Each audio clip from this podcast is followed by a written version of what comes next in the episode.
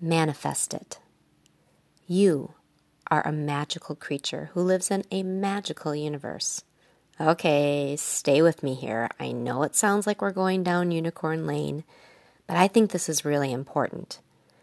When you step back from your everyday earthly life and remember that you are a spiritual being who is one with the energy of an infinite universe, you suddenly won't have the patience for things like worrying whether or not you get into tech school or college, or that your butt is too big, or that someday that picture of you doing a beer bong in a tube top will end up on the internet.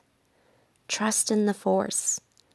If you can think it and you desire it, and you align your thoughts, words, and actions with it, you can manifest it. There's no need to play small, to shrink back from anything that you fear is too big, too impossible, too out there. You are a boundless being. Open wide your mind to possibility and leap largely into your life.